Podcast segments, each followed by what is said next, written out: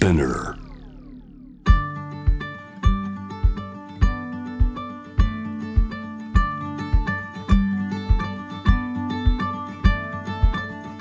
福本敦子の聞くコスメ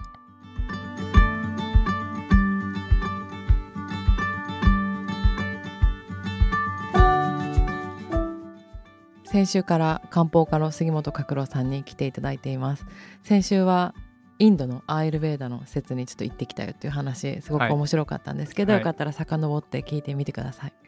今週はですねもう3月なのでえっ、と花粉症がっていう時期に入ると思うんですよ。まあ、まず春ってどういう時だって言われてますか？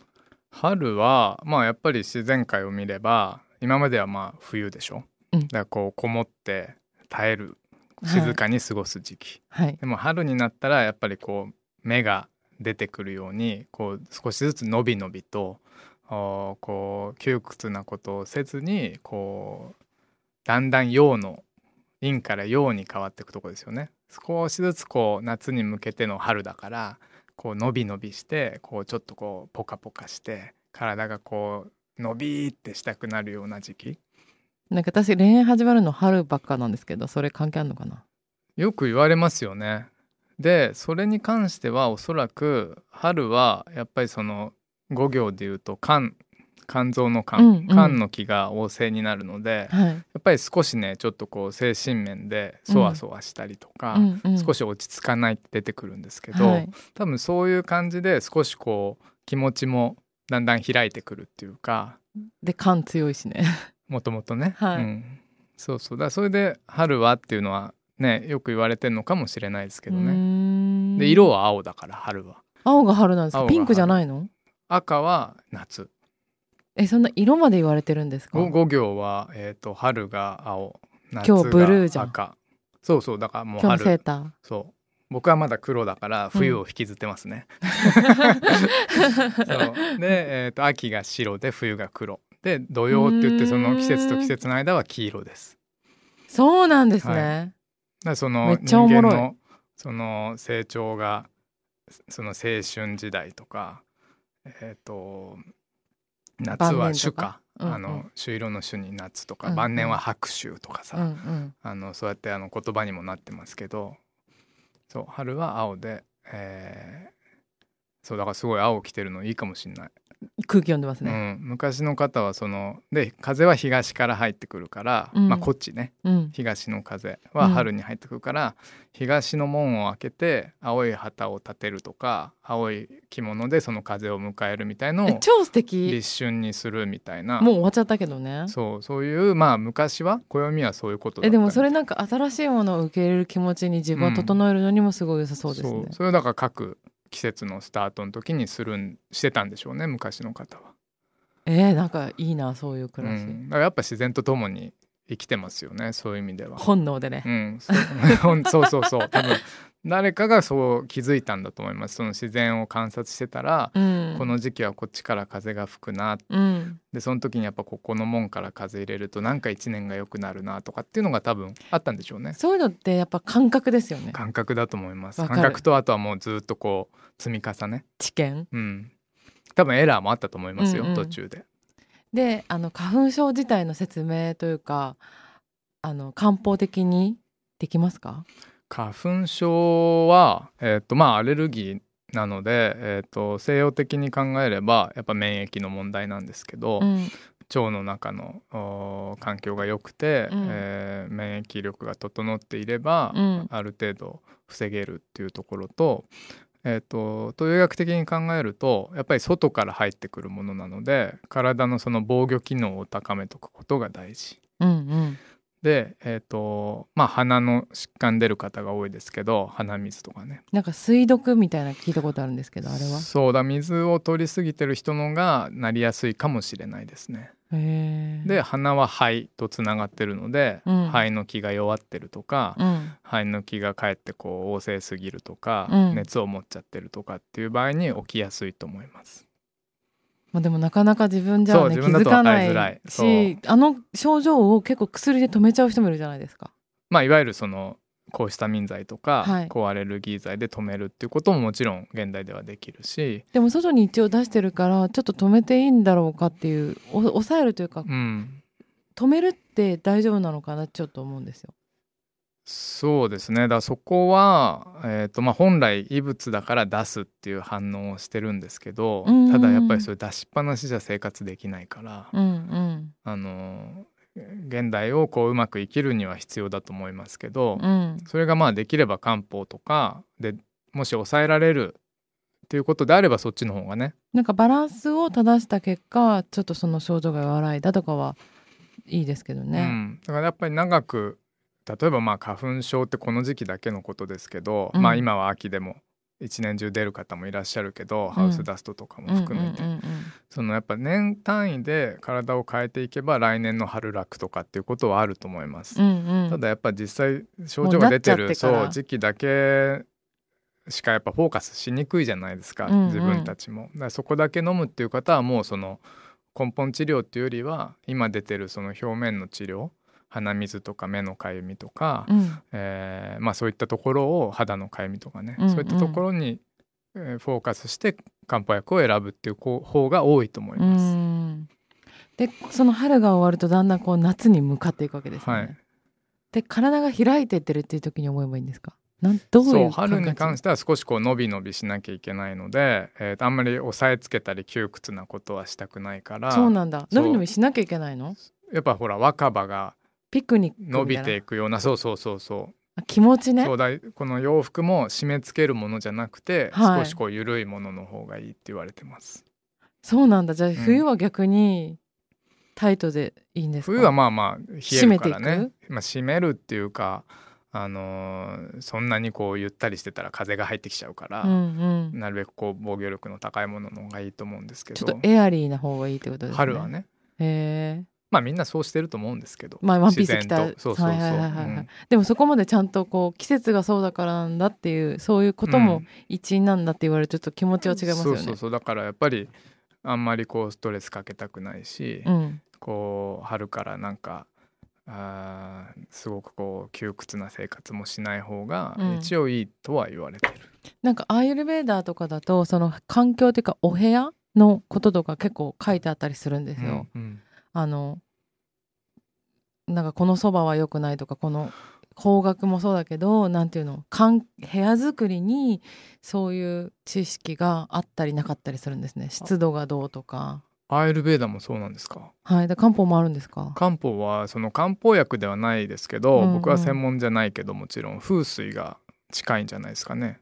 ああれも陰陽五行の。あ風水って陰陽五行そうそうそう。だから同じですよ理論は。はあ僕らがその、えー今年は、えー、とどういう年だとか今年は、えー自分は、えー何年生まれのどういう星を持ってるから今年はこういうとこ気をつけるとか、そういう四柱推命とか三命学とかっていうのも陰陽五行だからうん。一緒なんですよ。根本は。うんでもっと言えばもしかしたらそのアイルベーダとうもんうん。近いかもしれない。そうですよね、でもあるんだこのあ風水ってことなんですねじゃあ。春。うんそう季節に沿った何かっていうのもあるのかな？ちょっと風水詳しくないんですけど。あだから多分その春の風を入れるとか、ね。そう青いのとかっていうのは多分その風水に近い発想だとは思います。なんかそういうのを取り入れてるとなんかこう敏感にある意味なってそうすごいそういいですね。だからそれはまあやりすぎると今度また、あ、こうじゃなきゃいけないになっちゃうとねそうなってしま辛いうけどけど。もなんとなくこう最近調子悪いなとか、うんうん。例えばなんかこう僕もね本当はねあのこんな話したらよくないけど今年あのインドの方角って実は行っちゃいけない方向に近かったんですよ。でも言っちゃいけない方向ではなかったの？いやほぼほぼほぼダメ。ニアミス？そう。うんうんうん。でまあ方位で言うとそれはね行くって言った時にそれを僕に言ってくれた人もいるし、はいはい今回じゃないんじゃないっていう、うんうん。で確かにそれはそれで僕も耳は傾けたんですけど。う、んうん。でもまあ総合的に見たら今だなっていう自分もいたんですよ。総合的に見た。そう。なんか、えーとその前後の僕うん。のその東京での暮らし、鎌倉での暮らしとか今自分がこう自分のその杉本薬局を継いでうん。今ちょっと改装もしてるんですけど少しこう変化自分の立場とえー建物の変化とか、えー前後あと新しい風を入れに行ったってことですよね。そうなんか家族とのこう関係とかいろいろ考えるとあここで一回うんうん、インドに行って、新しいその感覚、うんうん、あとはそのもともと中中国のその漢方だけどもっと言ったらインドかもしれないっていうその源を見るっていうことはうん、大事なんじゃないかっていう自分の方でがもそういうフィーリング大事な気がす勝る。ったんですようんうん、だからちょっと無視して言っちゃいましたけどはい。すごい気にする人は多分そこのインドが自分が今年行くべき方角になるところに一回止まるんですよえ、止まる？例えば西に行っちゃいけないってなったとするじゃないですか、その年にとうんうんかその月に、る。はい。一回その僕が今いるところから見た西のところがじゃあ南ならいいよってななってたらそこが南になる位置に一回飛ぶんであすよ。あ。でそこで何泊かして、うんうん、そっから南に下れば OK みたいななんかそういう発想もあります。あそういえばそのアイルベーダの施設行った時に2人仲良くなったんですよ女の人と。でその1人の50代のおばちゃんの方がなんか全然家から出ない主婦をやってたんだって、はい。でも方位にはまって、うん。それで来たんだってうんうん言ってて、うんうんだからそうそうそう。あのその人は方位取ってるつもりなんだけど、はい。それにはまってからアクティブになったって言ってて、うんうん。うんなんかすごく信じてるし、うん。でその人がアクティブになっていろんなもう世界もできちゃってんだと思って、うんうんうんそういう生かし方いいなと思いました。そうそう。なんか行きたいとこっていっぱいあるじゃないですか。はい。でもそれを決める一つの方法としてうん、方角が決まれば行き先が決まるっていうこともあるしそういう意味ではそういうふうに使ってもいいかもしれないですね。そうですね、うん。でも行く時には行くようになると思います。やっぱ。そうだから僕も今回行ってねこれがもしかしたらこの後ねうん。いろいろ起こってあやっぱりあの方角がダメだったってなるかもしれないし、うんうん。でもその前回お話ししたような僕の中に残ったあの言ってよかったこともたくさんあるし、うん、まあそれはねどっちを良しとするかだタイミンからグが。うん、あとそのスチームってどうなんですか？なんか私よもぎ虫とかはい。自宅でしてるんですけど、そうするとあの花粉症楽になった気がするんですよ。スチームをその体にですか？そうあの何も着ないでマントをして、はいはい。あのハーブっていうか、はいはい。そう漢方みたいな。よもぎ虫みたいなそう感じあよもぎ虫家でやってるんですね、あの持ってるんで、はい。それをやってたら蒸されていらないものが出たのかわかんないけど、はい。ちょっと花粉症楽になった気がしたんですよ。そういう蒸気とかって漢方で使えますか？蒸気自体がいい人ともちろん良くない人はいて湿気に弱い人はやっぱり蒸気きついと思うんですよ。で熱に弱い人はそういうあったかいの苦手だし。ただひそう冷えてるとか乾燥しやすい人はこの時期に多分そういうことやると調子よくなると思うから、まあそれも人によるんですね体が温まって体温が上がれば免疫力上がるので、うんうん。そういった意味で福本さんの場合はいい方に行ってるかもしれない。もうじゃあ全てのことがやっぱりそうなんですね。あの人によるっていうか。人によるしタイミングによるし。タイミングによるし季節によるし、うんうん。そうだからそこをどう、ね、いくら福本さんがいいって言ったからって言って、うんうん。こう聞いてくださってる方の全員にいいわけじゃないじゃないですか。あ。とそのやる時によると思います。そうそうそう。だからやっぱりそこはねこういろんな人の話を聞いたりあれが良かったよこれが良かったよっていうのは僕ももちろん聞くし、あうん行ってみたいなって思うけど行ってみてやっぱ自分に合うかどうかとか、やうんうんっぱそこは自分で判断するっていうか、うんうんそこは大事だなと思います。でもめちゃめちゃ極めていくと自分に合わないことはやってみたくならないところうんにうん達する気がする。そうでもねこれ本当僕も最近悩みというかよく考えるんですけど、はい。結局自分がやりたいことは何なんだとうんか、うん。その本質なんかめっちゃ今日本質角ちゃんになっている。やいやなんか角だからね。よくねあの 角になっちゃってるあよね。の角じゃないけど確信の角をね今日はそうやっぱ年末年始よく考えたんですよねそれ。年末年始ってそういうこと考えちゃいがちですよね。はい、でやっぱりそれじゃあ対外に向けてやってることなのか、うん自分にとって大事なことだからやってるのかとか、うんなんかいろいろ哲学しちゃったの？そうでもまだ答えは出てないですけどねもちろん、はいはいはい。うん。でもそういうことを考えることはある。うーん。そう。でもなんか外側からなんか出来事があってそういうの気づいたりとかもしませんか？あしますします。そう、ね。だから別にどっちがいい悪いではないとは思うんですけど、うん。まあ自分がねちょっと話戻ると自分にとっていいものなのか自分にとってこう合うものなのかそういうのはま見極あそうめて見極めながらでそれは失敗したっていいと思うんですよ。うんうん。であやっぱダメだったなとか、うん。まあ、専門家のに聞いてみたらあなたはこうだよっていうケースもあると思うしうんうん。そこはあのいろいろな人のアドバイス聞いたり自分で感じたままに行くっていうのがいいんじゃないですかね。あとなんか同じ花粉症でも人によって出すお薬違うんですよね。違います。水をなんか巡りよくしてど良くなる人もいるし、はい。みたいなそのまずは、えー、とどこに症状が出てるかですよね。その鼻水だけなのか。目がかゆいとか。そう目がかゆいのか皮膚がかゆいのか、えーっていうのはまあお大きく分けるとそれだけあるしそう全部の人もいますし、うんうん。でまあよく言われるのはあの透明の鼻水がたらーっと常に垂れ続けるっていう人が飲むのは小生竜糖っていうのが多いですね。うんうんであの小さい青い竜って書いて小生竜糖ですけどでここに例えばちょっとその炎症が強い、うんうん。えー、と例えば、えー喉も痛くなるとか目も痒くなるって言ったら、えー例えば充血する人とかいるじゃないですか、うんうんうん。そうするとやっぱ炎症が起きてて熱を持ってるから、うん。熱を冷ますお薬を足すんですよ。うんうん。でその時に、えー、とあの石膏像の石膏。うん。白い。うんあれって触ると冷たいじゃないですか。はい。で石膏っていうのは熱を取ってくれる。うん。だから小生竜糖に石膏を足したお薬が合う人もいるしうん。もともと石膏が入ってるエッピカ術糖っていうちょっと難しい感じなんですけど、うん。えー、と越はね超えるっていう字。で火は、えー、と月辺に卑弥呼の火みたいなの書いて秘蔵の火ですね。で加える術術はねあのカタカナの「穂」みたいな字。うんうん「穂」に点みたいな字で、うんでお湯ね。エッピカ術糖っていうのがあってこれはもともと石膏が入ってるので、えーと目のかゆみがひどい人にはよく使う。鼻水がなくても。で鼻水も目のかゆみもある人はそのエピカ術糖と小生竜糖も混ぜちゃったりとか、えー小生竜糖に先ほどお話した石膏だけを混ぜるとかっていうケースもある。いっぱいありますね。そう。でこれはもう今出てる症状ね。で、えー、とそれに加えて先ほどちょっとお話しした東洋医学ではその花粉が外から入ってくることを防ぐ。うん。っていうことを、おしようと思った時には、えー、と体表面とかその外からの、えー異物をガードするために玉平風散っていうのがあるんですけど、えー、と玉っていうのは玉うん。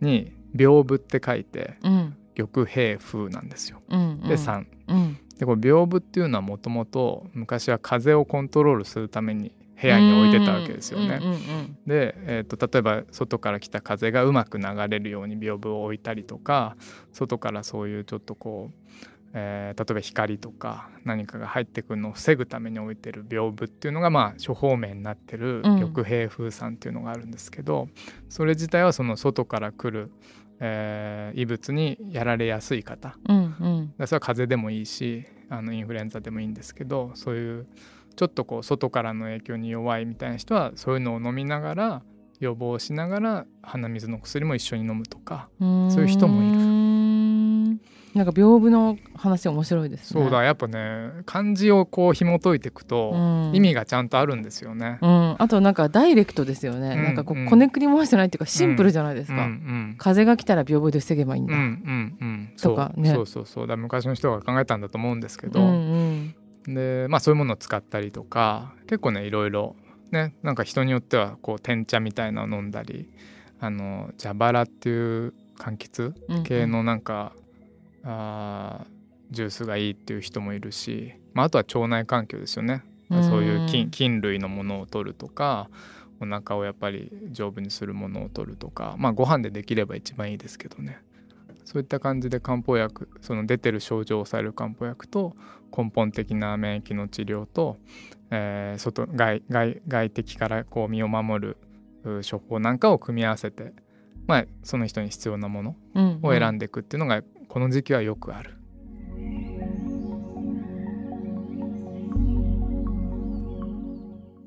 あ最近結界は貼って仕事してるんですよ。すごく。結界ってどうやって貼るんですか？ネットで調べて。ネットで調べて結界を貼り方があるってこと？なんか今あ違う本作ってて、はい。それは大切な本なんですよ、はい。だから邪気を入れない方がいいと思って、はいはい。結界腫れででもドトールでやらなきゃいけない時があったんですよ、はいはい。だから結界をドトールで腫れるか試してみたんですね、はい。で私的には腫れたんですよ。うん。であの家に家でやらなきゃいけない時にその作業をする時だけ机を清めてからやるんですよ。はいはいはい。でそれでいい感じな気がするっていう。じゃあ前目の前を整理するってことですか？それは。あもう塩でちゃんと清めあます。塩を使うんだ。僕も塩やってるなでももっと秘密の方法があるけど、はい。それはここの音波には載せません。そういう秘密ですもんね。はい。大切な仕事のあれだから。うん。いやでもその結界とかやっぱりその何か起きた時とか何か続けて起きる時に僕今年厄年なんですけど、はい。まあなんとなくあ今年役だからなみたいなことってあるんですよ。うんうん。でそれは別に役のせいにしても全然いいと思うし、うんうん、じゃあどうしようってなった時じゃあ厄払い行こうとか、うん。そういうお清めでお塩使ってみようとかってなるじゃない、うん。でもそれをやってる時間が大事だったりして、うん。なんかそそれでちょっと落ち着くとか、うんうん。それをやってることでその間だけでも嫌なことを忘れられるとか。あと私はね大相撲を見たんですよ最うん近、うん。もう偶然なんですけど、でそれがものすごくこうちっちゃい時にテレビとかで見てると分かんないんですけど、は現場を見るとすごく神聖だったです、うん。んあの力士がはい。来てこの三役でしたっけ、はい。3人でこうダンスみたいなあ四股踏むじゃないですか、はい。あと土俵の上とかなんかちゃんとこう色の感じも綺麗だったし、うん。あなんかこれすごいこうなんか文化的だなとう思ったの。んうんうんでやっぱ日本がやることって昔からやってきたことって神様が関係あるからあなんかすごいこう聖なるものっていうか神聖さを感じて、うん。え私の机の上もこれ社会に対する土俵じゃんって思って、うんうんうんえー確かに。いいと思うそれ。だからそのあまあ内容によるんですけど本当に自分がその世の中のために広くやることの時は机を土俵にするっていう。うん確かにそうだな、はいそれいいな。そういうあの自分伊勢神宮とか行った時にはい。私のお祈りの仕方は、今年もいい感じに私を世の中のために使ってくださいってい。う風はな、おいあの言い方をするんですね。はい。でその後に内容はお任せしますって言って、はい。で後ろ振り返って歩いてったら本の読者の人がこうやって来て、はい。知らない人なんですけど、はい。橋の上に立っはい。てあって、本読んでますって言われたんですよ。だからあこの祈祈り方で合ってるんだなって思って、はいはいはいだからそういう気持ちの時には清めるっていうか全部の仕事はそうはでやっぱできないのでうんこれは重要っていうか今うん。やるべきことっぽい、うん。自分が。うん。って思ったら土俵作りからやってる。えーそれすごい。恥ずかしいいやいいとだってあの土俵も5行関係あるはずですよ確か。方角もあるしあその東ですもんね。であの上の色も。まさか相撲と角ちゃんが。そうそう色もねあるのよ。色も超綺麗だったんですよ。あれも5行の色と関係してるで下は土でしょ。そう。そうだ確かねあれあるんなんかですよこうあのしかも残った残ったの人っうんて神様の神社にいる人みたいな格好じゃないですか、うんちょっと似てる、あれだから陰陽あるんじゃないかなあのあの行司さんが持ってるうーんあの軍配っていうんですか。はいはい。うんだからそれを感じましたなんか、はい。神聖さを。そうそう。いやだからすごいその仕事の時に私も力士だよと思って。そう土俵だっていうのはすごいいいいい言葉だなと思って、いいですよね、うん、私の土俵。それちょっと僕もはい、真似します、お願いします。そんな感じでしたが、はい、次いつ来ますか？どうしますか？まあ大体こう季節の変わった頃とか、うん。あの7月ぐらいとか？そうですね。まあ皆さんがちょっとこうお困りになりかける前ぐらいかな。梅雨にね来てくれたんで、はい。その時期のことはアーカイブ聞いてもらえばわかるじゃないですか、だから7月ぐらいとかどうですか、夏場ね。まあ、良きタイミングで季節風この番組の季節風格郎はい。あのいろいろまたはい。お話できるありがとうございます、はい。こ今回はちょっとインド帰りのアーユルベーダを体験した後のかくちゃんでそれが私は面白かったです。そうですね。僕もなんかこうやってちょっとね人にお話しすると頭の中整理できるし。あとなんかこの自分のやってることもリスペクトがもちろんあると思うんですけどそのアーユルベーダとかも否定しないでいくっていうのがすごいいいなと思いました。いいややっぱ根本だと思います。その行く前にちょっとインドの方とお会いしたんで話聞いたんですけど、うんちょっとこれ別の話になっちゃうし僕専門じゃないからあの、はい。言葉だけになりますけど禅もそのたどるとインドに同じ言葉があってうん。そのやっぱインドからその来て禅るって意味の言葉？禅あの ZEN の禅。禅はい。あれが中国ではジェンみたいな多分ことなんですけど、うんうん。ちょっとこれ合ってるか分かんないですよ。うん。